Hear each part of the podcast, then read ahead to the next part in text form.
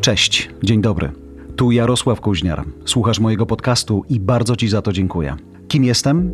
Spędziłem w mediach prawie 30 lat. Zaczęło się od radia, potem przyszła telewizja, większa telewizja i internet. Lubię o sobie mówić, że jestem multiinstrumentalistą, bo to najbardziej oddaje moje zajęcie.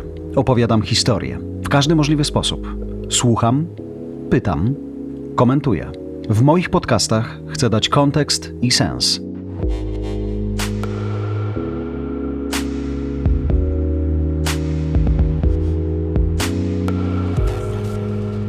Poznajcie Darię Abramowicz, psychologa sportu. Dziś brawa Darii bije wielu, bo pracując z Igą Świątek doszły na szczyt. Ale Daria sama była zawodniczką, trenerem. Dziś pomaga innym nie oszaleć w świecie, który jak w przypadku Roland Garros zmienia się diametralnie. To godzina spokojnej rozmowy o psychologii człowieka. Gem, set, mecz. Nie widziałem cię nigdy tak zmęczonej. Hmm. Ja czułam się zmęczona już bardziej niż jestem teraz. Mm, chociażby wtedy, kiedy w jednym miesiącu mającym dni 31-28 stanowiło imprezy mistrzowskie i trzeba było tam działać bardzo mocno. Mm, ale rzeczywiście ten rodzaj zmęczenia, który towarzyszy nam teraz, chyba wszystkim, mnie szczególnie pod pewnymi względami, szczególnie myślę, mm, to ten poziom zmęczenia jest nowy pod wieloma względami, myślę. Co nowego? No na pewno uwaga mediów, z której no nie da się chyba od tego tematu uciec w żaden sposób. E, to Nigdy nie stałaś na tak dużej scenie. Metaforycznie, mhm, mhm, jasne. Wiesz, y, to jest naturalna konsekwencja. Jeżeli decydujemy się na wyznaczenie jakiegoś celu, najpierw to jest marzenie, potem to się staje celem i widzimy, że jest to namacalne, że jest to możliwe do osiągnięcia, to przychodzi taki moment, kiedy, kiedy mówię sobie w pracy, no dobrze, to w takim razie, jeżeli osiągniemy ten cel, to co dalej? Więc staram się wyprzedzać trochę fakty, rzeczywistość i, i patrzeć kilka, przynajmniej kilka kroków do przodu. Tylko, że nie zmienia to faktu, że oczywistym jest, że nawet jeżeli przygotowujemy się na pewne sytuacje, na pewne bodźce, na pewne doznania, to, to kiedy one dochodzą, no to siłą rzeczy pojawiają się pewne reakcje przykładowo po prostu fizyczne zmęczenie. Mnie nie, nie zaskakuje to, co się dzieje w żaden sposób, niemniej zmęczenie no, musi się pojawić. A jesteś bliska eksplozji? Nie, absolutnie nie. Nie, nie. Jakby dla mnie to jest, tak jak powiedziałam, naturalna konsekwencja. Mm, rozumiem to w pełni. Zresztą rozumiem też mechanizm, który rządzi współczesnym sportem. Mm, zdarza się po 10 godzinach, tak jak wczoraj tak naprawdę to funkcjonowało, mm, współpracy z mediami, udzielania wywiadów, dawania wypowiedzi, że e, czasami nie chce mi się odpowiedzieć już, mówiąc prosto, tak, mhm. nie chce mi się odpowiedzieć już na jakieś pytanie, które słyszę po raz dwudziesty. Ale pamiętam. E, Uwaga, jako, Daria, zaczyna się otwierać. pamiętam jako, jako fanka muzyki wszelakiej, kiedyś zapytano Celine Dion, czy jej się nie nudzi, czy ona nie ma dosyć po 20 latach. A wiem dlaczego, bo w dwa lata temu, w 2018 roku, było 20 lat minęło, odkąd e, powstało My Heart Will Go On, od premiery Titanica. I zapytano ją, czy ona nie ma dosyć po tylu latach, no bo to jednak jest taki największy przebój. I ona powiedziała, że byłaby mało rozważna, e, gdyby obrażała się na swoje przeboje, które doprowadzają ją do miejsca, w którym jest. I trochę to ze mną zostało. Wiesz, przychodzi sukces we współczesnym sporcie, szczególnie w takim sporcie, który nierozerwalnie jest związany z biznesem. Naturalna sprawa, naturalna kolej rzeczy. Biznesem, czyli pieniędzmi, to pewnie o nich jeszcze będzie okazja porozmawiać, albo w ogóle nie będziemy mieli na to czasu i tego nam też życzę. Natomiast y, powiedziałaś, y, mam cel, i go realizuję i go osiągam, na ile dzisiaj Twój cel musi być y, albo jest celem mm, tym samym, który ma Twój zawodnik? Bardzo, bardzo dziękuję za to pytanie. Bardziej chodziło mi o to, że to zawodnik ma jakiś cel i my w sztabie, czy ja jako psycholog, bo to zależy od formy współpracy, niejako dochodzimy do punktu, w którym mówimy, no to w takim razie to staje się też moim celem. Bo kiedy zawodnik przychodzi, to on przychodzi z jakimś swoim zestawem potrzeb i oczekiwań. Nie może być tak, że ja jako psycholog powiem, nie, nie, ty masz inne potrzeby i oczekiwania, ty masz inne cele pracujemy nad tym, czego ta osoba chce. Nie jest moją rolą i nie mam prawa zmieniać tego w żaden sposób, tylko niejako dostosować się do tego i tak zaplanować ten proces, żeby trochę powiedziałabym, uszyć go na miarę. I dokładnie tak samo dzieje się w przypadku celów, więc y, oczywiście, że to się staje wtedy dopiero moim celem. Troszeczkę to jest odwrotne.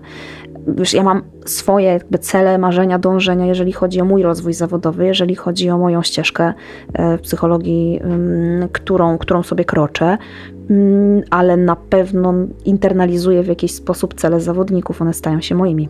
Tylko zobacz, jeżeli Daria Abramowicz zaczynała jako zawodniczka, e, później poszła na studia psychologiczne, przestała być zawodniczką, ale była y, trenerem. Y, I dzisiaj jest ten moment, w którym ani razu jeszcze nie użyłem jej nazwiska, zauważyłeś? Mm, tak. Będę się starał nie używać. A niech ma.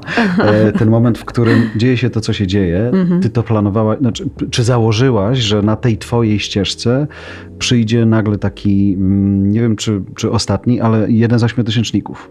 Życzyłam sobie tego, natomiast wiesz, zakład zakładaliśmy też, że chcemy, aby to się wydarzyło i tak jak powiedziałam wcześniej, do tego dążymy w sztabie. E, bo takie są cele zawodniczki. Takie były, takie są da dalej. Ale ona to wypowiedziała? tak? Tak, ona w ogóle o tym otwarcie mówi. Zresztą pamiętam, że były jakieś takie wywiady, czy nawet komentarze w internecie, których ktoś powiedział, że to takie typowo, że to nie jest takie nasze bardzo w kontekście mhm. kulturowym. Żeby tak otwarcie mówić o swoich celach i czy to przypadkiem nie jest aroganckie. Można powiedzieć o tym, jakie ma się cele i marzenia, ale jednocześnie można mieć pełną świadomość tego, ile pracy trzeba włożyć, żeby to osiągnięcie ich było możliwe. Dokładnie. Mhm. Dlaczego nie? Mm, natomiast e, w tym, w tym konkretnym przypadku, tak jak powiedziałam wcześniej, no, wiedząc, że taki cel jest, pracując bardzo mocno, czego nie widać nigdzie, intensywnie nad tym, żeby do tego celu dojść, żeby go osiągnąć, zakładaliśmy, że to się może wydarzyć. Może nie do końca przypuszczaliśmy, że tak szybko, bo rzeczywiście aut autostrada tak? była, nie? E, ale ale zakładaliśmy i do tego też przygotowywaliśmy się poniekąd do tego i nie do końca jesteśmy teraz y, błądzącymi we mgle, tylko, tylko mam nadzieję, że wiemy, co robić dalej. Powiedziałem ośmiotysięcznik, więc się na chwilę złapię tej przenośni. Nie wiem na jak długo, bo też nigdy w życiu tak wysoko nie stałem, ale y, mówi się o tym, że y, o ile wejście jest fajne, to tak na górze na chwilę się jest, a potem się zaczyna schodzić i najwięcej trudów jest w tym momencie, w którym się schodzi. Tutaj zakładam, że mm, najbliższy mecz, hmm. nie wiem, czy nie będzie trudniejszy niż ten ostatni, prawda? Zastanawiałam się nad tym i wiesz, mówimy o 19-letniej osobie, która mimo wszystko jest na starcie dorosłego życia i to ciągle jest początek dorosłej kariery, bo to jest jej drugi sezon w seniorskim turze. I zakładanie, że ten następny mecz ma być udowodnieniem czegoś, yy, pokazaniem czegoś, potwierdzeniem czegoś, sam w so, samo w sobie to założenie rodzi bardzo duże obciążenie, które w ogóle nie jest potrzebne. Nie, ja wiem tak. o tym, co mówisz i myślę, że ja opinia publiczna w ten mhm. sposób Właśnie, do tego ja po prostu sobie, podchodzi. Wy w sztabie w ogóle macie inne myślenie, tylko że my przed telewizorami tak. umownie myślimy sobie, podświadomie, nie? No dobra, dawaj dowód. No bo w świadomości społecznej trochę tak to działa, że jesteś swoim ostatnim startem w przypadku sportowca i tak samo dzieje się w przypadku innych osób y, ze świata sportu, Roberta Lewandowskiego, chociażby, nie wiem, tak było w czasach nawet Adama Małysza, tak jest w przypadku dzisiaj skoczków narciarskich, jeden y, nieudany w jakiś, z jakiegoś powodu start, niechby nawet to był wiatr, który akurat nie powiał pod narty, mm, a i tak zdarza się, że pojawiają się komentarze, że oto nastąpił kryzys i spadek formy. Zagwiazdożył to ma. Albo prawda? w ten sposób. Mhm. No i trochę też jest pytanie w tym momencie, wiesz, o to, na ile trzeba być blisko siebie i zostać w tym sobą, żeby nie poddać się też temu, tej świadomości społecznej, bo umówmy się, że my nie mamy takiego wpływu społecznego, żeby nagle wykreować zupełnie inną świadomość kibicowania, zupełnie inną świadomość funkcjonowania w mediach mhm. społecznościowych w kontekście Jasne. sportu. No pochlebiam, po, mogłam sobie pochlebiać bardzo, ale nie mam takiej mocy. Ja w ogóle mm, tyle wątków nam się otwiera, mamy czas, więc ja bym, mm, ja bym, ja bym chciał, żebyśmy nie musieli pędzić Ale to ty pilnuj tych wątków, dobrze, bo ja dobrze. jestem za bardzo zmęczona. Dobrze, dobrze, ja, ja to widzę, ale nie, nie, nie będę już do tego wracał. Natomiast myślę sobie też o takiej, bo tutaj potrzebne są dwa rodzaje dojrzałości. Jeden to jest zawodnika i całego sztabu, to jedno, ale myślę, i to jest najtrudniejsze do, do, do, do, mm, do egzekucji, żeby dojrzała była też ta druga część y, społeczna, chociażby ta widzów, nie? Żeby, żeby wiedzieli trochę więcej niż y, ten prosty przekaz. Wygrała, więc ona teraz już musi wygrywać, bo ona jest nasza, bo ona, y, jak wygrała, to ona jest nasza. Jakby się coś nie udało, to pewnie jej się nie udało i to zawsze też jest ten moment, żeby jednak żebyśmy my też musieli, y, spróbowali się przynajmniej tego nauczyć, żeby właśnie nie cisnąć za mocno, nie? A, a trudno będzie po tym Paryżu nie mieć takiego poczucia, że oni czekają. Nie? Myślę sobie, że jeżeli nawet to jest bardzo trudne w w takich Stanach Zjednoczonych, które mają bardzo rozwiniętą kulturę wsparcia i kibicowania, to co dopiero u nas, y, w naszym społeczeństwie, w naszym regionie. I dlatego w mojej pracy, w moim też postrzeganiu jako sportu, który postrzegam sobie z różnych perspektyw, jako psycholog, jako człowiek sportu w innych rolach, który w nim funkcjonował, jako kibic też przecież, E, że warto jest naprawdę być blisko tego, na co ma się wpływ i co można skontrolować, bo po prostu, tak jak powiedziałam przed chwilą, nie mamy takiej mocy. Czy ja bym sobie życzyła tego, żeby mój wpływ społeczny dzięki temu wynikowi y, był taki, żebym na poziomie jakby edukacji społecznej, zwiększania świadomości mogła taką zmianę zainicjować, albo chociaż być maleńką jej, jej częścią? O Jezu, tak. No tak. Znaczy, ja też sobie trochę marzę o tym. Bo... Marzę, nie? Ale ale to nie do końca, nie do końca mam, mam przekonanie, czy jest to możliwe, co to po pierwsze, mhm. czy też jesteśmy jako społeczeństwo sportowe na tyle dojrzali i w ogóle społeczeństwo mhm. kibicujące, a po drugie, mm, nie wiem, czy chcę, bo to mhm. po prostu kosztuje bardzo dużo wysiłku, a potem może zabraknie mi sił na coś, co jest dużo ważniejsze. Ta druga dojrzałość to jest te, ten wiek nawet, o którym wspomnieliśmy. Iga, będziemy trochę o tobie plotkować, ale nie bierz tego, e, nie, nie, nie miej nam tego za złe. 19 lat, choćby nie wiem, jak człowiek się bardzo starał, pewnych dojrzałości się nie, nie zdąży osiągnąć, prawda? E, to można jakoś psychologicznie nadgonić? No na pewno właśnie budując, dbając o tą świadomość, budując ją, i to zaczęliśmy robić dużo wcześniej, mm, na pewno właśnie w kontekście tego, czym sobie mówimy od początku naszej rozmowy, dbając o to, żeby, żeby być blisko siebie i blisko tych rzeczy, na które ma się realnie wpływ niezależnie od tego, czy zawodnik młodszy, starszy będzie miał jakiś zestaw narzędzi, z których będzie korzystał wtedy, kiedy on tam wychodzi na ten kort, na te bieżnie, na to boisko, idzie się bić, to jednak ta świadomość, y, rozumienie sportu, rozumienie też na przykład biznesu, tego jakie to są połączenia, czasami nawet zrozumienie takiego drażliwego ostatnio wątku jak połączenie czy jakiś mariaż sportu z polityką, ze sprawami społecznymi, to jest bardzo ważne, bo po pierwsze ułatwia rozumienie tego świata, a po drugie pozwala lepiej się w nim spozycjonować i troszkę w pozytywnym tego, mam nadzieję, że Państwo to odbiorą, pozytywnym tego stwierdzenia, rozumieniu, uprawiać sport na własnych warunkach. Tylko pamiętam, jak często sobie plotkujemy o różnych sportowcach i pokazujemy ich przykłady, wysyłając króciutko wiadomości Twitterowo. Jak popatrzymy sobie na najdojrzalszych zawodników, to, mm, to ta świadomość może być y, trochę większa, nie? bo trochę więcej przeżyli. Ja teraz, broń Boże, nie odbieram, ja się z tym nie odbieram idzie czegoś, tylko myślę sobie o tym, że choćby nie wiem, jak bardzo dojrzały dziewiętnastolatek, to on y, będzie czuł to, o czym, y, o czym przekona się pewnie fizycznie za, za, za parę lat właśnie w tym momencie dopiero, nie? Dlatego nie ma, mo, moim zdaniem, może to takie odczaruję trochę to teraz, bo powiem rzecz oczywistą, bardzo prostą. Nie ma co udawać, że jest inaczej, tylko warto pamiętać o tym, że to jest lat 19, że to jest start dorosłego życia i dorosłego sportu ciągle i że jeżeli czegoś nie wiem, nie umiem, nie potrafię, z czymś sobie nie radzę, to nie znaczy, że to jest wyraz słabości mm, albo do czegoś się nie nadaje, tylko po prostu nigdy nie miałam czasu i okazji się tego nauczyć. Trochę dystansu. Mm. I to jest bardzo ważne w tym wszystkim. Jest. Więc a propos mówisz, mówisz czy, czy nadgonić, ja nie mam poczucia, że trzeba.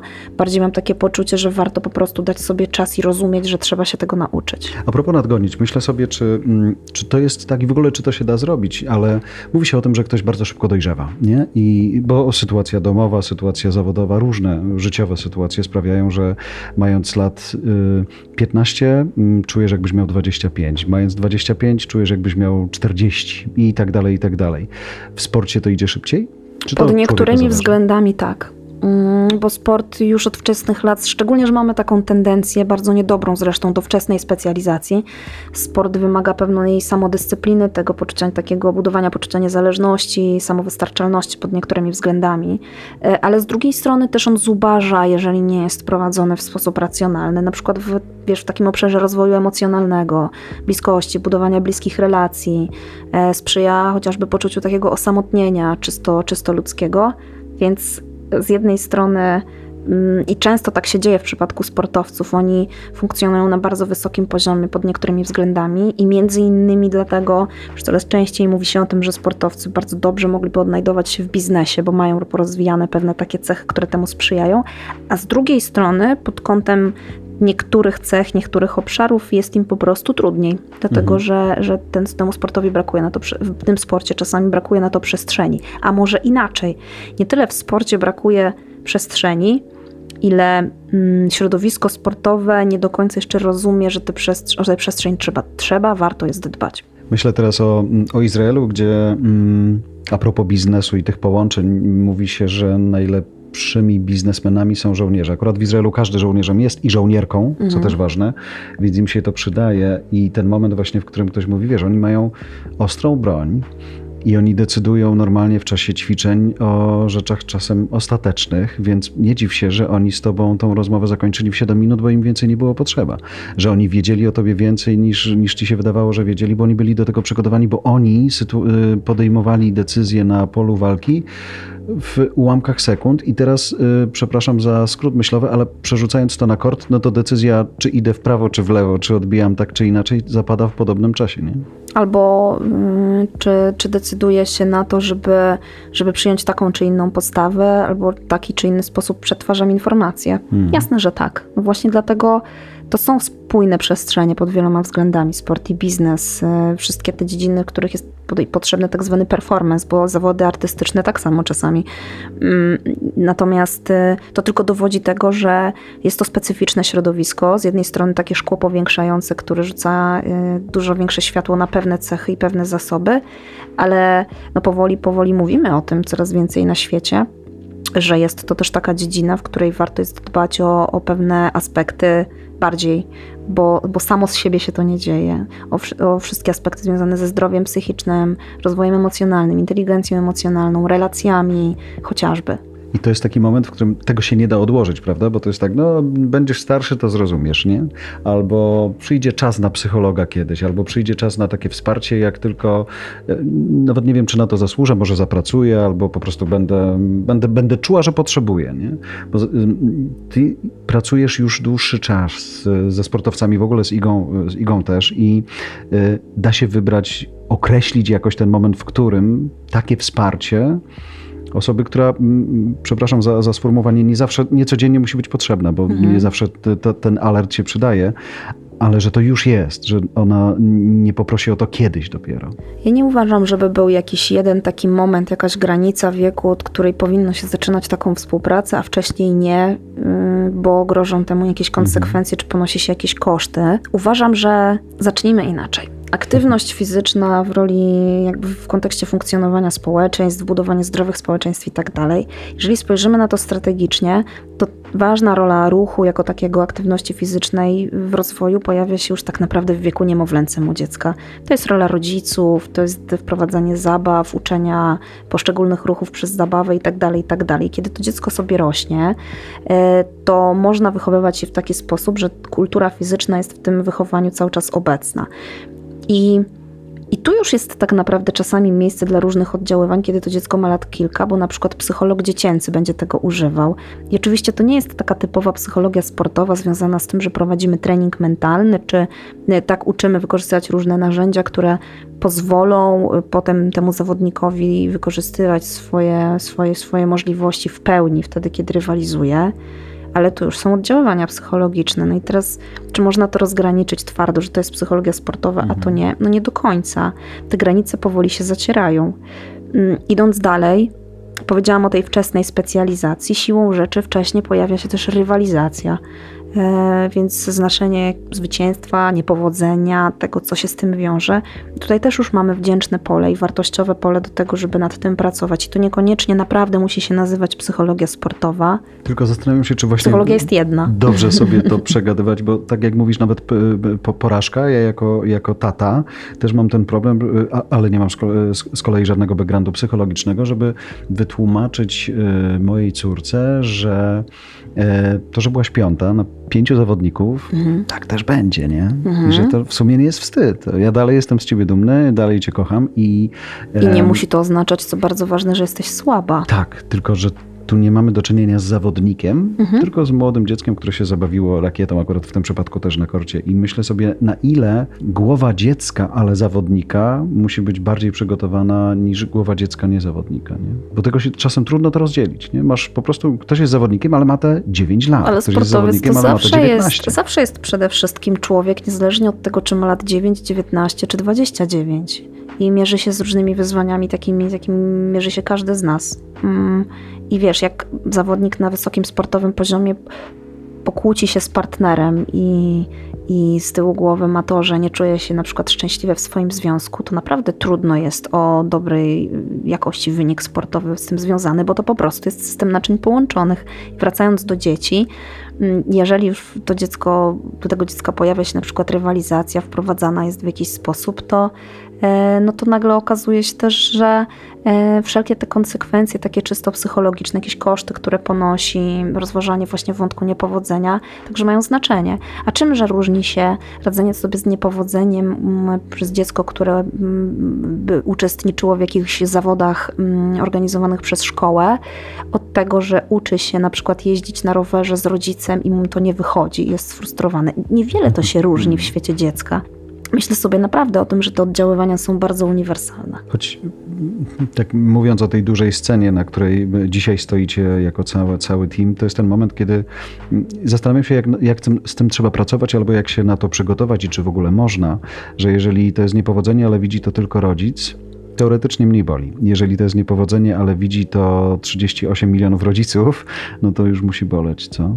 A nie powinno znowu wrócę do tego, że no to zależy od tego, jak bardzo jesteśmy w stanie być blisko siebie i, i, i rozumieć, że mamy wpływ siebie, na siebie. Siebie, sensie, tak? siebie, siebie. Okay. Mhm. Zawodnik blisko siebie, sztab blisko siebie, na ile mamy poczucie, że wykonujemy swoją pracę i niekoniecznie będziemy warunkować takie, taką swoją samoocenę i poczucie wartości tym, co myśli o nas 38 milionów znawców na przykład danej dyscypliny sportu. No bo mamy taką tendencję, no, umówmy się. Jasne, jasne. Mm. Weekendowo e, zmieniamy dyscypliny, ale się w nich szybko specjalizujemy. Szybko się specjalizujemy, jesteśmy w tym bardzo dobrze. Odnajdować się w tym trzeba, cóż zrobić. No. To jest ten moment, kiedy bardzo będę się trzymał tej sceny, bo wydaje mi się, że to jest bardzo podobne do właśnie takich, takich zawodów, w których widzowie, słuchacze albo kibice mają poczucie, że jesteś ich. Nie na ile sobie jesteśmy w stanie, albo jak inaczej powinniśmy to zrobić, żeby mieć, mieć własną granicę, nie? żeby się nie dać wciągnąć za bardzo, żeby się nie oddać za bardzo, żeby mm, być gotowym też na to, kiedy przestaną kochać, albo będą kochali mniej. Rozumieć mechanizmy, naprawdę rozumieć nie tylko mechanizmy związane z moją dyscypliną sportu, z tym, e, co jest potrzebne do tego, żeby zagrać dobrze, ale też z tym, jak w ogóle działa sport jaka jest jego, jaka, jak jest jego sposób funkcjonowania. Tak jak powiedziałam wcześniej, jak on na przykład łączy się z aspektem związanym z mediami czy z biznesem, kiedy przychodzą partnerzy, na co zwracają uwagę, kiedy potrafią odchodzić, e, jakie mechanizmy towarzyszą właśnie kibicowaniu. Ja jestem gorącą zwolenniczką tego, że rozumienie i świadomość odmieniana przeze mnie wszędzie przez wszystkie przypadki to jest bardzo potężny zasób Czyli wiedzieć wówczas... więcej niż powinnaś. Powinnaś świetnie grać w tenisa, świetnie grać w piłkę nożną i być zajebistym siatkarzem, ale rozum więcej niż, niż, niż, niż swój zawód, tak? Tak, choć oczywiście możemy tutaj powiedzieć o tym, że każdy jest inny i nie dla każdego taka wiedza i taka, i taka świadomość będzie komfortowa, bo czasami może być obciążeniem. Ale z reguły, co do zasady, tak uważam, że, że rozumienie tego we współczesnym świecie, szczególnie w którym naprawdę wiele obciążeń czyha na różnych płaszczyznach, będzie ułatwiało odnalezienie się w tym mniej zaskoczeń. Na więcej rzeczy możesz się przygotować, nie musisz ich unikać. Łatwiej to wtedy zaakceptować czasami. Tylko też żyjemy w takim świecie, kiedy ta lekcja tego wszystkiego musi, musi być odbyta szybciej niż kiedykolwiek, nie? Zgadza się. Wszystko dzieje się intensywniej, niestety. Mm, a z drugiej strony paradoks jest taki, że kariery sportowe trwają dłużej, bo dynamicznie się rozwija medycyna, fizjoterapia, mm. przygotowanie motoryczne chociażby i to się wszystko wydłuża. Zobaczymy, w jakim kierunku będziemy podążać. No to trochę jest zagadka dla nas wszystkich, którzy funkcjonują. Dodatkowo zobacz, jest ta zmienna w tym roku w postaci koronawirusa, mm. która w ogóle wywraca wszystko do góry tak. nogami. No to absolutnie praktycznie każdym względem. No i tutaj też, y, też zobaczymy, jak sport będzie się odnajdował i odradzał. Czy będzie taki sam, czy będzie inny. E, co, co, co zrozumiemy, co przetworzymy dzięki temu, czy z powodu tego, że pojawiły się tak zwane bańki, e, czy to w tenisie, czy w NBA, NFL w Stanach. Mm, zobaczymy. No tutaj mamy ciągle więcej pytań niż odpowiedzi. Jeśli popatrzymy na to wszystko, co się w sporcie dzieje z perspektywy psychologii, to COVID zdemolował, co mógł i już nie demoluje, czy to cały czas jest jeszcze mm, wiedza, której nie mamy? Myślę, że dalej demoluje. Mm, warto tutaj zwrócić uwagę na wypowiedzi różnych sportowców, na przykład, którzy mówią o tym, że komentują właśnie życie w tak zwanych bańkach, e, w poczuciu izolacji, to, że to osamotnienie jest e, jeszcze większe. Bardzo wiele osób mówi o takiej niepewności ogromnym napięciu związanym chociażby z oczekiwaniem na wyniki testów e, poczuciem grania czy rywalizowania właściwie dla kogo. Jednak sport ma dosyć silny komponent społeczny, taką funkcję mhm. społeczną i kiedy tych kibiców nie ma, mm, to naprawdę przestaje to czasami być tak aż atrakcyjne, więc sportowcy coraz e, bardziej będą zmuszeni niejako, mm, w moim przekonaniu, skupiać się na tym, żeby odnajdować czy wracać do takiej fundamentalnej pasji, do takiego fanu, którym, który dawało im samo uprawianie tego sportu. Choć to będzie trudne, dlatego że rozwój mediów jest ogromny, rozwój biznesów jest ogromny i to już nie, nie, nie, to nie ta pasja, zakładam, gdzieś tam w tych w początkach ona była nie aż tak obciążona tym wszystkim. Nie? Absolutnie się zgadzam.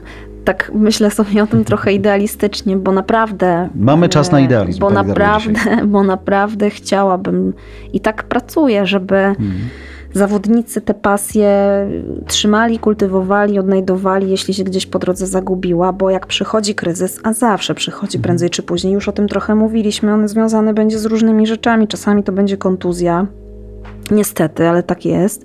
Czasami to będzie zbytnie obciążenie y, aspektami chociażby biznesowymi czy wizerunkowymi, czasami to będą jakieś niesprzyjające warunki to ta pasja naprawdę bardzo, bardzo pomaga nam się przez to przeciągnąć. Ale tak w ogóle myślę sobie, nawet patrząc już nie tylko na psychologię sportu, ale kiedy dyskutowaliśmy sobie, jeśli chcesz, pij, czuj się swobodnie. Mhm. Ten moment, w którym e, ludzie zaczynali się zastanawiać, jak oni mają sobie radzić z czasem covidowym, w którym wszyscy się znaleźliśmy, to wszyscy trochę wróciliśmy do jaskini. Do, Ojej, I zauważyliśmy, że to jest ten moment, gdzie jest najbezpieczniej w sumie, jest najprościej. Mm. E, ale też nie do końca, wiesz? Nie do końca w mm. tym kontekście. Ja pamiętam e, ten moment, kiedy to się zaczęło, kiedy, kiedy e, pojawił się lockdown i miałam bardzo dużo pracy. Mm, jako zresztą, zresztą tak, mhm. zresztą to też jest dosyć ciekawy wątek, bo się przekonaliśmy nagle do tego, że psychologia online ma sens. Mnóstwo usług online, pamiętasz, rozmawialiśmy nawet o tym, jak się wszyscy pootwierali tym, choć, na online. Tak, po, pootwierali się, choć, ale to też może jest jakiś wątek na zaś, że bardzo dużo usług było też otwartych w takich kanałach, które nie kojarzą się z czymś, co jest jednak profesjonalne. To prawda. I to, to jest jakieś zagrożenie. No bo to troszkę wynika znowu z braku tak, świadomości. Do tej pory wyrażyłam z fusów, to dzisiaj ci postawię diagnozę psychologiczną, połączmy się live'em na tak, Instagramie. Tak, nie? tak, tak, to prawda. No niemniej, ponieważ miałam bardzo dużo pracy, e, to, to, to potrafiłam jakoś taką grupę respondentów miałam, grupę mhm. badawczą i widziałam mniej więcej, co się dzieje średnio i absolutnie wszystkie rozmowy się sprowadzały do tego na przykład, żeby dbać o bardzo podstawowe potrzeby, o czym my kompletnie zapominamy, pędząc sobie na co dzień radząc sobie z tymi różnymi wyzwaniami, y, które, które towarzyszą współczesnemu światu. I naprawdę było tak, że ja bardzo zalecałam przyjrzenie się temu, jak śpimy, jak sypiamy, kiedy się kładziemy, czyli rytm dobowy, odżywianie, czy ono jest regularne, czy nie to był bardzo, bardzo prosty mechanizm. Obejrzę sobie jeszcze jeden odcinek serialu wieczorem, bo nie idę do pracy następnego dnia, no bo jest lockdown. Mm, no to sobie wstanę następnego dnia trochę później i nagle po paru dniach ten dzień się rozjeżdżał, doba się rozjeżdżała. E, organizm wtedy funkcjonować zaczyna w innym rytmie. Pracować jest trudniej, uprawiać sport w przypadku sportowców jest trudniej gubią się rutyny. To samo z odżywianiem. Um, idąc dalej, zaczęliśmy patrzeć na to, jaką rolę właśnie w naszym życiu może pełnić aktywność fizyczna, bo nam zaczęło jej brakować w myśl bardzo prostej zasady, że odczuwasz brak tego, czego ci zabraniają, co znika. I mówisz, poczuliśmy się bezpieczni, zeszliśmy do jaskini. Ja powiedziałabym, zeszliśmy do jaskini w sensie e, przypomnienia sobie, że naprawdę ważne jest to, żeby dbać o te swoje podstawowe potrzeby że to naprawdę jest hmm. rdzenie naszego funkcjonowania. Sporo się składa na tą psychologię, jak tak zaczynasz wyliczać. Mm, zdecydowanie.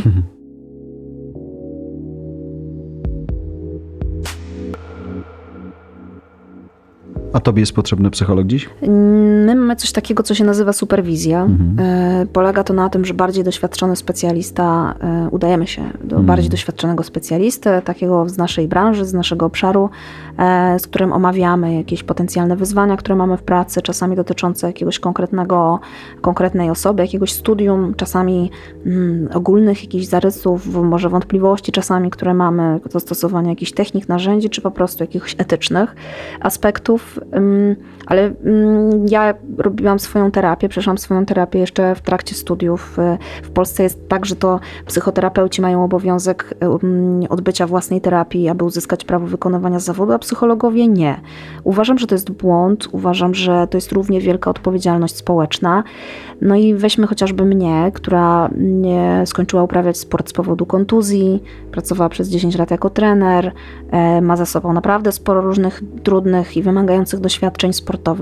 Gdybym nie przepracowała tego odpowiednio, to wcale to doświadczenie nie musiałoby być wartością dodaną dla mnie w mojej pracy, tylko mogłoby być absolutnie obciążeniem, obciążeniem i przeszkodą.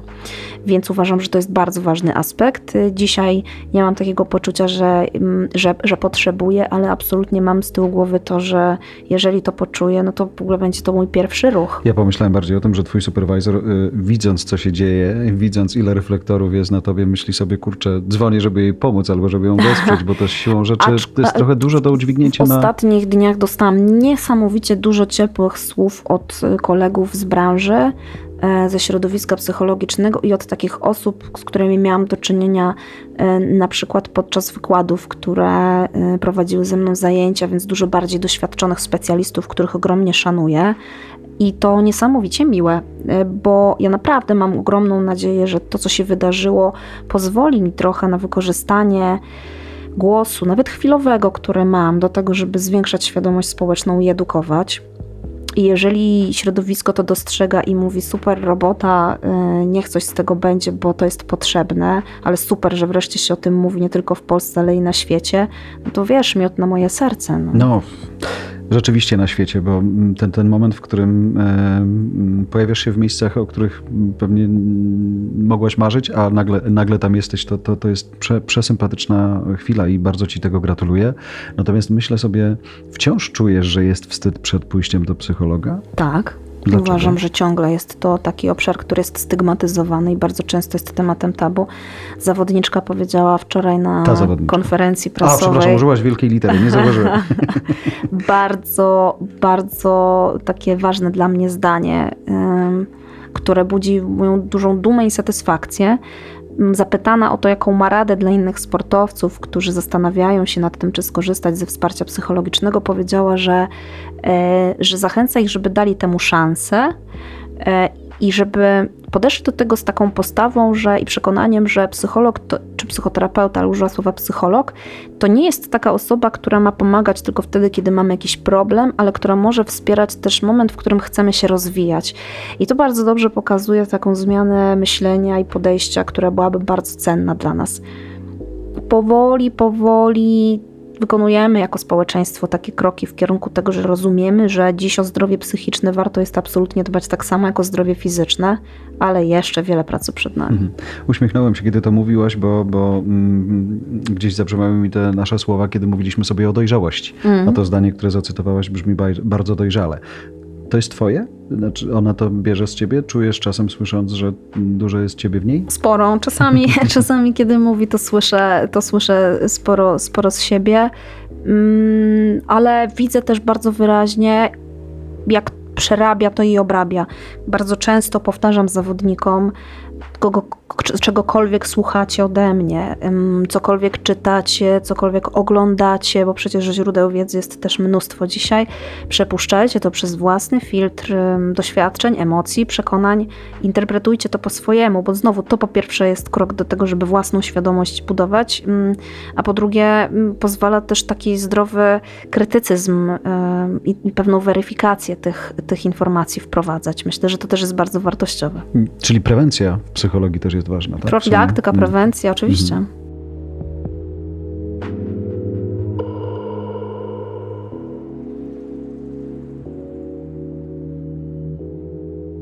Żeglarstwo, Mhm. kolarstwo, e, halowe, choć to ma znaczenie. Torowe żeby- się torowe, nazywa, bardzo. E, tak. Mamy też tenis. Jaka jest różnica e, w pracy psychologa w tych dziedzinach różnych? Wiesz co, mam taką historię. Kiedyś e, słyszałam, że psycholog e, przyjechał na jakieś zgrupowanie lekkoatletów, Mhm. pracował ze sprinterami i powiedział do zawodnika czy zawodników, że jak wchodzisz w te progi startowe, to coś tam, coś tam. No i ci zawodnicy mówią, jakie progi? Okazało się po chwili, że chodzi o bloki startowe. Za pierwszym razem to było bardzo zabawne i było to przedmiotem żartu, tylko że ta osoba nie zmieniła tego słowa i w dalszym ciągu go używała, tego terminu. I za którymś e, razem to przestawało być zabawne i żartobliwe, stawało się takie uciążliwe być może, a za wtórym, kiedy dalej się to działo, ci zawodnicy pomyśleli sobie, że ten specjalista, czy ten, ten, ta osoba, ten psycholog nie do końca zna specyfikę dyscypliny, to po pierwsze. E, Po drugie, y, trudno jakby jest mu się przestawić, nie rozumie być może jakichś jej tajników mm, i to wcale nawet nie chodziło w tym przypadku o jakiś bardzo, bardzo zaawansowany slang, czy jakieś specjalistyczne określenie. Więc mm, na, na kanwie tej historii zawsze staram się pamiętać o tym, żeby odrabiać swoje prace domowe i żeby znać dyscyplinę, w której pracuję, I dlatego poznać ją. zaczęłaś grać w tenisa dwa miesiące temu. Zaczęłam grać w tenisa dwa miesiące temu, bo chciałam. To, to, ja mam tutaj wy- kilka powodów, ale nie, nie, nie, nie wycinajmy, ale, ym, ale nie do końca osiągnęłam wszystkie cele, które sobie postawiłam w związku z tym. Nie do końca też jest to bezinteresowne kompletnie Nie, granie. słyszałem, że a- as serwisowy ci się zdarza. Nawet nie zaczęłam serwować. Nawet nie dotarłam do tego punktu. Mój trener był zajęty wygrywaniem wielkich szlemów ostatnio. Słusznie, no każdy ma swoje cele. tak jest. Natomiast wracając do tematu, wiesz co, i tak jak e, pracuję, czy pracowałam z kolarstwem torowym, to wiem, co to znaczy, że, trzeba, że ktoś walnął rybę albo strzelił z koła. E, rozumiem, uczę się techniki, taktyki, podejść, technologii nowych stosowanych też, y, zwracam uwagę na fizjologię. To jest naprawdę kupa roboty. Śledzę sport 25 na 8. W żeglarstwie jest mi o tyle łatwiej, że dla mnie to jest drugie życie i ja po prostu tym oddycham. Wiem o tym bardzo, bardzo, ale to bardzo dużo. Ciągle jestem na bieżąco też z uwagi na moje życie prywatne i, i w różnych dyscyplinach zawsze staram się być na bieżąco. Chcąc pracować w tym sporcie szczególnie topowym, po prostu staram się też dbać o te elementy. Więc y, y, trochę szeroko kołem, wracając do puent, do, do meritum tego pytania. Nie, tu puenty jeszcze nie chciałbym, żeby A, jeszcze nie ma puenty. Mhm. Wspomniałeś sprinterów. Mhm, Ich skupienie to jest Mhm. czasem parędziesiąt, paręnaście sekund, nie? Czuf. tak. Masz igę, która, no dobra, dwa sety już wiemy, że można w dwóch. Jedna iga to pod, podobno był jakiś mecz towarzyski y, w piłce nożnej i komentator jak była 72 minuta to powiedział, że właśnie minęła jedna iga i to mnie bardzo rozbawiło. Kiedyś Ładne, była ale- jedna wenta, nie wiem czy pamiętasz. y, I to jest ładne, choć Wenta była trochę później, znaczy Wenta była przy okazji, tak, myślę sobie o tym, że mm, właśnie ten moment przygotowania się na tą totalną ekspozycję, nie? E, Jest, jest różny. W kolarstwie e, torowym inny, w, Mhm. na korcie inny, e, w sprincie inny, w narciarstwie inny, a w żeglarstwie jeszcze inny, nie? O tyle, o ile zawodnicy są cały czas w swojej dyscyplinie i oni, dla nich to nie stanowi wyzwania, o tyle dla mnie, jeżeli ja przeskakuję między dyscyplinami, a uwierz, że czasami to się dzieje kilka razy w ciągu dnia, e, no to ja naprawdę muszę tam te klapki w głowie otwierać Mhm. bardzo szybko. To jest wyzwanie, ale ja to też w tej pracy bardzo lubię. Ja nie ukrywam, że mam takie dosyć duże zapotrzebowanie na taką stymulację intelektualną cały czas i bardzo to lubię, lubię tę dynamikę e, i bardzo dobrze się w tym czuję. A że, i to biorę od ciebie sobie to sformułowanie, śledzę sport 25 na 8, Dobrze. o czym wiesz, Mhm. często na kilku monitorach jednocześnie i, i śmieję się, że się nie interesuję chyba wyłącznie juniorskim karlingiem, to Ale jest to mi się zmieni. łatwiej. Pewnie tak, no, to, się, to jest mi łatwiej. W takim karlingu psychologia jest potrzebna? We wszystkim. Proszę pani, ja tak szorowałam, że po prostu w, w domu tak nie szorowałam podłogi i dalej nie wyszło. No. Ale może na przykład trudno mi było ocenić odległość, a może nie miałam dobrej koordynacji oko-ręka, a może na przykład e, trudno było analitycznie pomyśleć o, o taktyce i wyprzedzić kilka ruchów do przodu. Kto wie? Jezu, ile się składa na tą twoją robotę. Mhm, dużo. Mhm. A widzimy na ekranie telewizora tylko skutek No. no. i potem oceniamy.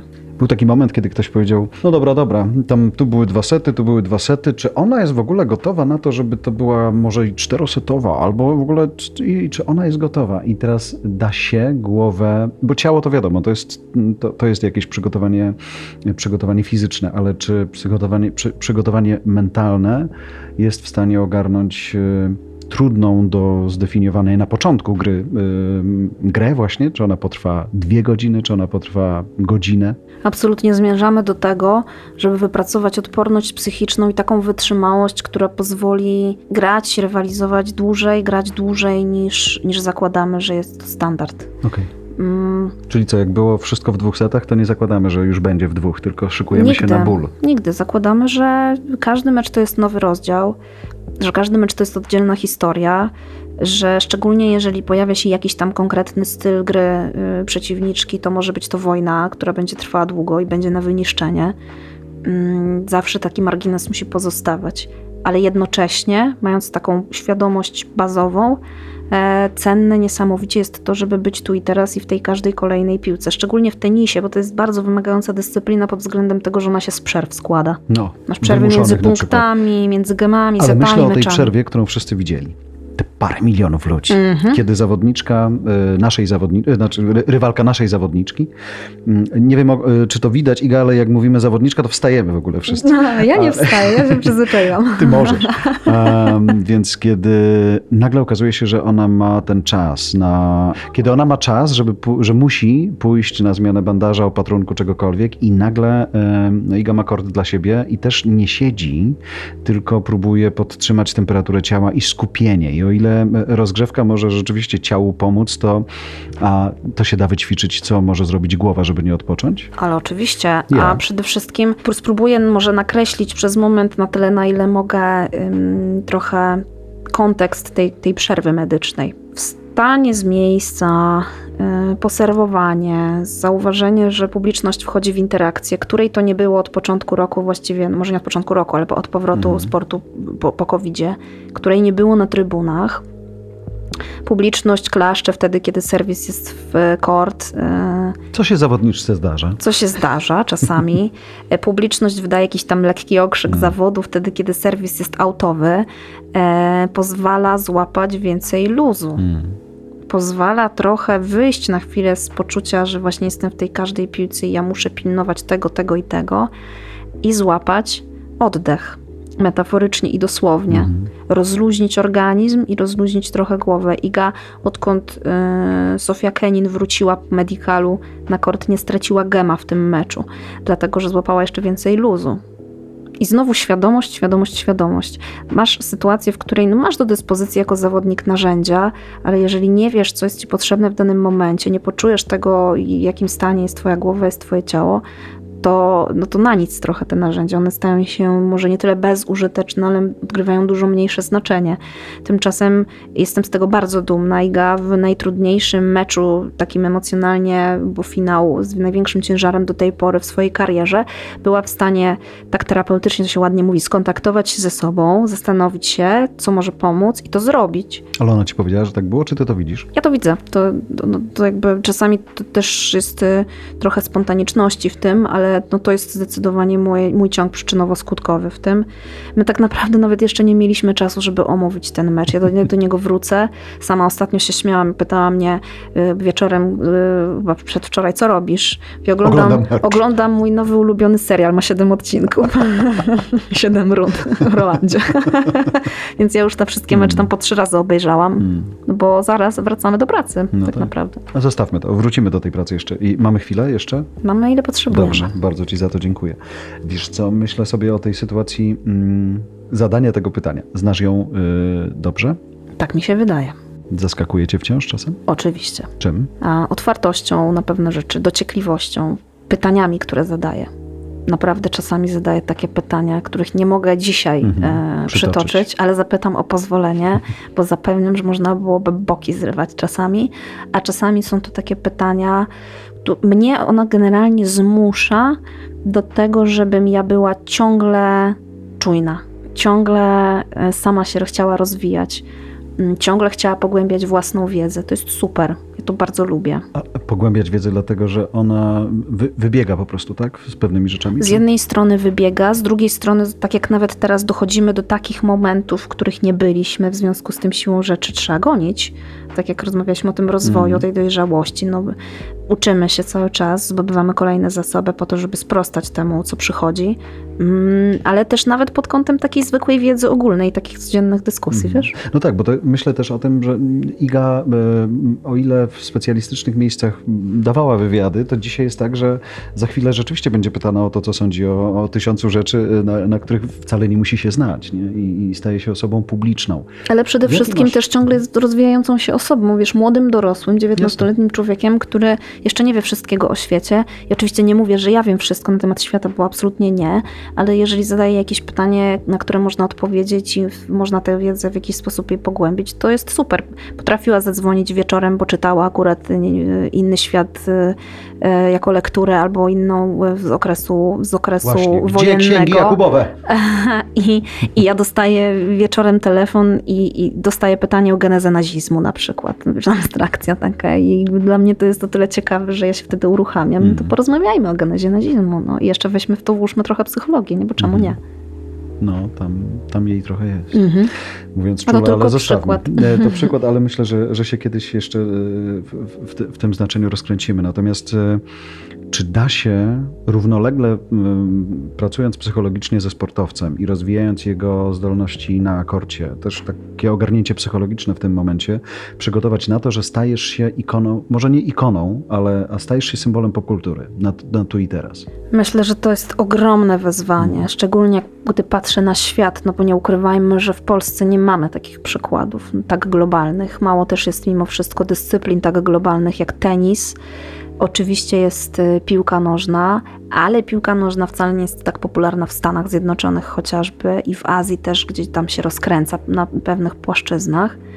Mamy, jakbyśmy spojrzeli na przykład na, u nas na skoki narciarskie, to to wybitnie nie jest dyscyplina ogólnoświatowa, ona dotyczy tylko pewnej grupy krajów, mimo wszystko, w których cieszy się ogromną popularnością.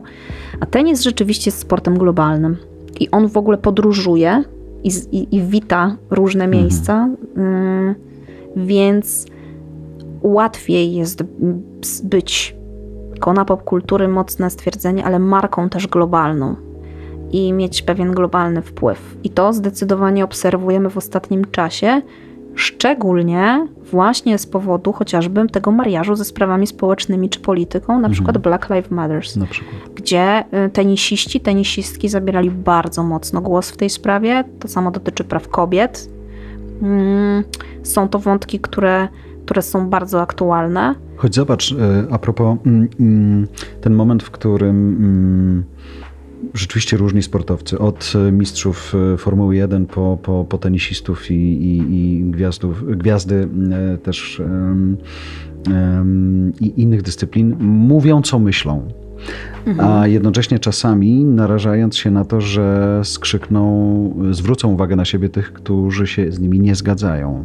Albo na przykład jedna osoba, dwie osoby zabiorą głos w jakiejś sprawie i potem pyta się o tę sprawę inne osoby, mhm. a ktoś może nie chcieć poruszać tych tematów. Czyli załóżmy, że jeden koszykarz y, będzie wypowiadał się na temat, y, na temat y, koronawirusa, koronawirusa na albo na temat rasizmu, mhm. praw człowieka, a inny powie, ja w ogóle nie chcę być z tym kojarzony, ja chcę tylko uprawiać sport i nie chcę odpowiadać na te pytania. Jest taka sytuacja, y, miała miejsce taka sytuacja chociażby w jednej z dyscyplin, w której, w której teraz pracuję. Nie mogę niestety powiedzieć y, co, jak i gdzie, bo, bo obowiązuje mnie tajemnica zawodowa, ale to jest bardzo duża trudność i uważam, tak trochę prognozując, że ona będzie się pogłębiała, że takie konflikty wewnętrzne będą bardzo znaczące dla sportowców, czy zabierać głos w jakiejś sprawie, czy nie. Jeżeli tak, to kiedy? Jakie mogą być tego konsekwencje i w którą stronę, co to będzie oznaczało dla mojej marki osobistej, co to będzie znaczyło globalnie. Czy ja mam obowiązek wykorzystywać swoją pozycję do tego, żeby stanowić jakiś wpływ społeczny, e, zabrać, zabierać ten głos, czy nie. Pamiętam jak Lindsey Vonn na przykład e, przed igrzyskami w Pyeongchang e, e, siedząc w czapce z logotypem swojego sponsora udzielając wywiadu, zapytana została, czy jeżeli zdobędzie medal, to uda się na wizytę do Białego Domu, bo taka jest tradycja w Stanach Zjednoczonych. Wówczas prezydentem był już Donald Trump. Powiedziała, że nigdy w życiu, nawet nie powiedziała, że nie, chyba użyła nawet właśnie takiego mocniejszego stwierdzenia i była w, tym, w tej odpowiedzi bardzo zdecydowana. Y, wiadro hejtu, jakie wysypało się i wylało się w internecie na nią, a także pośrednio na jej partnerów biznesowych, bo miała na sobie czapkę, miała na sobie zegarek, mhm. była w jakiś w jakąś odzież ubrana z logotypem jakiegoś brandu, mm, była ogromna i to naprawdę będzie stanowiło moim zdaniem ogromne wyzwanie w sporcie. Choć myślę, wiesz, przy zupełnie innej okazji w Polsce podniosło się, przy okazji e, prostej rzeczy, e, już przypomniałem sobie, co to było. Koncert e, męskiego grania, transmitowany Aha. online. I w którymś momencie muzycy stojąc na scenie rozwijają tęczową flagę. Mhm. Po prostu, mhm. mówiąc tak to ja odbieram. Jesteśmy za tolerancją. It. Nic Jasne. więcej. I nagle okazuje się, że jeden z pracowników kancelarii premiera, zdaje się, czy innego prezydenta mówi: O, o, chyba czas na bojkot, nie? Nie będziemy pić. E, I to jest ten moment, w którym. Mm, Zastanawiam się, czy to jest problem muzyków, czy to jest problem marek, że one czasami nie dźwigną tego, nie? To, tych dyskusji pewnie będzie od, od groma będzie, i zawsze, nie? Będzie, będzie. Trochę oczywiście nie do końca są to kompetencje psychologiczne w tym sensie rozważania glo, globalnego, szczególnie dla psychologa tak, sportowego, ale kiedy... z perspektywy twojej to jest obciążenie dla zawodnika, właśnie, że on właśnie. musi o tym myśleć, nie? Ale kiedy zawodnik już do mnie przyjdzie i ten wątek się pojawi, pojawią się jakieś konotacje, pojawią się jakieś skojarzenia, pojawią się jakieś komentarze, to to staje się przedmiotem mojej pracy. Bo to jest pytanie, czy mam się samo ograniczać, czy chcę być odważny ważna w tym, że mówię, co myślę, bo przecież myślę, mam do tego prawo. może nie? bardziej dbam o partnerów i o swój hmm. komfort finansowy w jakiś sposób i o swój wizerunek. No, tak jak powiedziałam, uważam, że bardzo dużo będzie tych wewnętrznych, takich moralnych konfliktów. Ale jednocześnie dziś wydaje się nam, że media są tak rozwinięte, że już bardziej się nie da, ale nie wiemy, co jest za rogiem. Nie, nie? mamy tak zielonego tak naprawdę, pojęcia. E, nawet kiedy rozmawialiśmy sobie przy okazji e, ostatnich Igrzysk Olimpijskich, wydaje mi się, ten moment, w którym e, właśnie jak ci idzie, to, ci, to cały naród z tobą, jak ci nie idzie, to mhm. cały naród przeciwko tobie i ty nie jesteś w tym momencie, w którym usłyszysz o tym może po powrocie, tylko widzisz to w real time i jeszcze nie skończyłaś swojego uczestnictwa, więc tak naprawdę wychodzisz z pewnym obciążeniem, nie? Za każdym razem, że ta bliskość fanów dzisiaj wobec sportowców jest potężna. Mm, jest to miecz obocieczny, e, dlatego że z jednej strony w pełni zgadzam się z tym, że potencjalnie stanowi to bardzo duże obciążenie, szczególnie w czasie trwania zawodów. Jeszcze inaczej jest, jeżeli dany zawodnik ma jakiś jeden start X i później jest pozamiatane, a inaczej jest, jeżeli na przykład zawodnik ma turniej tenisowy, który w przypadku dojścia do finału trwa dwa tygodnie. I widać to na przykład narastające zainteresowanie narastającą falę komentarzy. Uśmiechnięłem się na chwilę, y, przypomniały mi się twoje komentarze. Jeszcze tydzień. Mm, tak, tak, tak, dokładnie. Siedzę w Paryżu. Jeszcze tydzień. Mhm. Um, niemniej jest to też druga strona tego medalu. Jeżeli zawodnik, sztab, otoczenie, ale zawodnik przede wszystkim rozumie, że świadome funkcjonowanie w tym świecie, w świecie mediów, w świecie biznesu będzie miało znaczenie, ma znaczenie, to w jakiś sposób może dbać o, o, o jakiś poziom swojego zaangażowania i pewną jakość. Jeśli to robi, jeżeli robi to mądrze, dojrzale, oczywiście przy wsparciu odpowiednich osób, to może, tak jak użyłam już tego stwierdzenia w tym pozytywnym sensie, trochę uprawiać sport na własnych warunkach. A to na przykład może powodować, że mimo wszystko będzie trafiało do niego mniej hejtu w jego stronę. Prosty przykład. Jeżeli Michaela nawet... Schifrin. Tak, ale naprawdę Czekam, staram się już nie... Ja nie, Myślę ja nie wypowiedziałam... ale kiedy będzie ona? Ja nie wypowiedziałam tego nazwiska. Moja zawodniczka już się po prostu ze mnie śmieje. I kiedy przegrywa zawodnik, kiedy przydarza się mu coś... Yy, co jest niestandardowe, co powoduje, czy może przyczyniać się, o czym de facto pierwotnie możemy nie wiedzieć jako kibice, do obniżenia wyników sportowych. Na przykład ktoś do pewnego momentu będzie szczery wobec w, w tej sytuacji, nakreśli to, poświęci 20 minut na to, żeby napisać e, bardzo świadomą, właśnie dojrzałą, bardziej otwartą wiadomość w mediach społecznościowych, to widzimy, jak wiele to daje, i mimo wszystko buduje większe zrozumienie i większą, większy dystans kibiców, ludzi do pewnych kwestii. Tylko to też wymaga dojrzałości kibiców. Ojej, zdecydowanie, zdecydowanie. I tak było chociażby, tak było w przypadku Mikaeli Schifrin, którą gdzieś obserwuję od lat. I tak było najpierw w przypadku jakichś niepowodzeń czysto sportowych, które się pojawiły i wreszcie tak było w przypadku śmierci jej ojca, która no, jest wydarzeniem traumatycznym dla niej, niosącym ze sobą ogromne konsekwencje. Te materiały, które zostały nagrane dla wielu osób mogą wydawać się takim mocnym wejściem w sferę prywatności, Aczkolwiek wydaje mi się to absolutnie świadome i zaplanowane. Nie, nie w sensie premedytacji, po to, żeby budować wizerunek. A to jest jakiś element terapii też, myślisz? Może być, nie wiem. Nie wiem tego. Czasami tak jest. Czasami publiczne opowiedzenie o swoich y, zmaganiach, trudnościach też jest takim rzeczywiście terapeutycznym narzędziem. Czasami się to absolutnie stosuje. Nie wiem, jak jest w tym przypadku. E, bardzo jestem ciekawa tego, jak będzie wyglądał początek tego sezonu, jak ona będzie wracała do narciarstwa, akurat w, w jej konkretnej sytuacji. Zobaczymy. Jak odpoczywasz? Różnie długofalowo e, podróżując, niezwiązany, w niezwiązany sposób moment. ze sportem. E, tak. E, ale wiesz co, podróż nie musi być, sam wiesz o tym najlepiej, długa mm. i daleka. Ona naprawdę, ta zmiana perspektywy może być nad zegrzem, ale, a skoro zegrze, to na pewno ciągle żeglując y, potrafię latem zrobić sobie pół dnia przerwy, spakować supa do samochodu, pojechać nad Zalew Zegrzyński, położyć się na tej desce i iść spać na środku wody. Wodne stworzenie ze mnie, więc nie, nie mam jakichś obaw z tym związanych bardzo. E, ale bardzo dużo zdjęć zdarza mi się robić, bo, bo nie jestem żadnym wirtuozem, absolutnie, ale to pozwala mi zmienić perspektywę, spojrzeć innym okiem na świat, przestawić się troszkę, te tiktaki się inaczej zderzają mm. dzięki temu.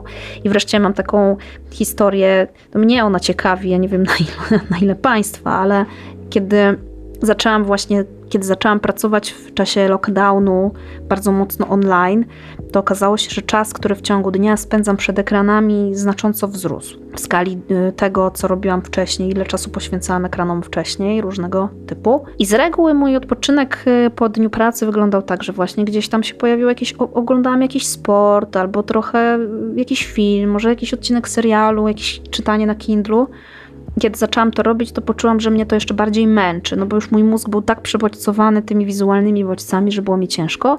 I a propos wypoczywania, wtedy sobie pomyślałam, że może warto byłoby trochę z tym, tym mózgu drogie cię e, wziąć e, sposobem. Więc wróciłam sobie po 17-18 latach do grania na gitarze. Granie to, to za mhm. dużo no, powiedziane, ale kompletnie no, zmieniłam bodźce. Iga, masz to gdzieś nagrane? Dawaj. kompletnie zmieniłam bodźce i, i dzięki temu ta regeneracja też była inna. Wychodzę z założenia, że jeżeli uczę swoich sportowców tego, żeby o siebie dbali, żeby się regenerowali, żeby, żeby właśnie też szukali w sobie, chociażby w taki sposób, mhm. jaki opowiedziałam przed chwilą, tego, czego potrzebują, to fajnie byłoby samemu potrafić to robić. Czyli jakieś pasji? Pasje, ale właśnie zmiana, zmiana gdzieś tam perspektywy mhm. czasami. E, powiedzenie sobie, zanim jeszcze padniesz, że przydałoby się mieć pół dnia wolnego, wyczyszczenie kalendarza nawet wyspanie się, zjedzenie czegoś dobrego, wzięcie ciepłej kąpieli. No to są drobiazgi, które naprawdę robią robotę, jeśli chodzi o regenerację. Ale to sobie piszesz to, mówisz teraz też? Mm, ja to robię. Okej. Okay. No właśnie o tym Naprawdę? mówię, no bo zapytałeś mnie, jak odpoczywam, więc okay. ja to właśnie to robię. Ale masz na to chwilę? Pewnie. Jeżeli bym nie miała... A nie, no przecież po północy jeszcze jest Jarek w cholerę czasu.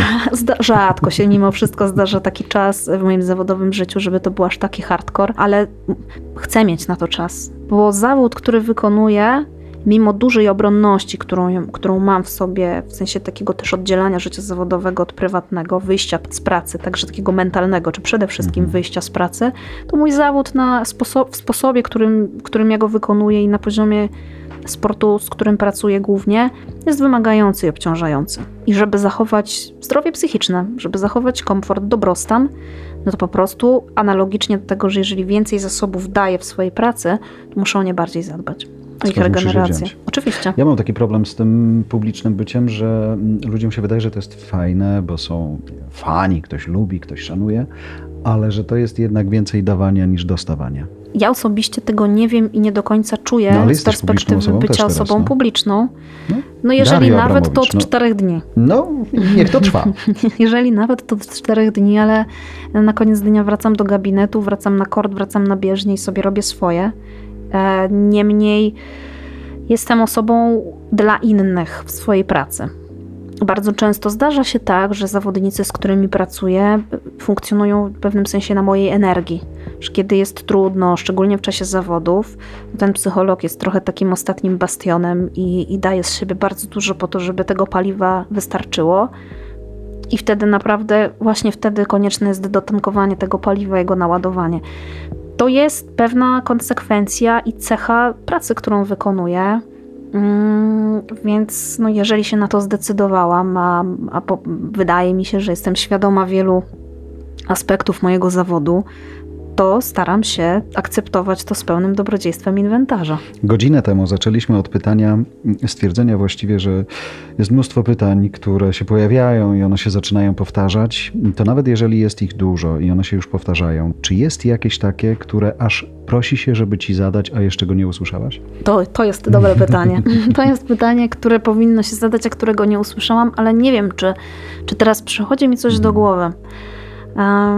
Podejrzewam, że jest mnóstwo takich pytań, bo ciągle jesteśmy e, przed długą drogą, którą mamy do pokonania w kwestii rozwoju psychologii w sporcie i dbania o zdrowie psychiczne jako społeczeństwo mm, i dbania o relacje w zespołach, czy to sportowych, czy, czy w biznesie. Myślę, że dobrze byłoby przede wszystkim mieć taką przestrzeń, w której na te pytania można odpowiadać i one mogą padać. Nie umówiliśmy się na to, ale to jest dobry moment, żebym wypowiedział to zdanie, mm, bo plotkowaliśmy sobie z Darią, żeby ta nasza rozmowa dziś była takim otwarciem do innych, w których y, będziemy dawali sobie, Daria sobie i wam, szanowni słuchacze i widzowie, przestrzeń do tego, żeby na inne psychologiczne pytania z tej sportowej dziedziny sobie odpowiedzieć. Więc mam nadzieję, że te nasze drzwi się otworzyły, a będziecie stać za nimi i słuchać. Mm. Mm. Mam sporo, sporo y, ciekawości z tym związanej w sobie. Trochę wątpliwości, bo w Polsce zawód psychologa postrzegany jest dosyć konserwatywnie ciągle i, e, i, i ja bardzo chciałam e, móc dzielić się w taki sposób swoimi spostrzeżeniami, niekoniecznie w formule akademickiej, wykładowej, tylko właśnie takiej może bardziej przystępnej, być może z czasem zakładającym też trochę więcej interakcji e, z państwem.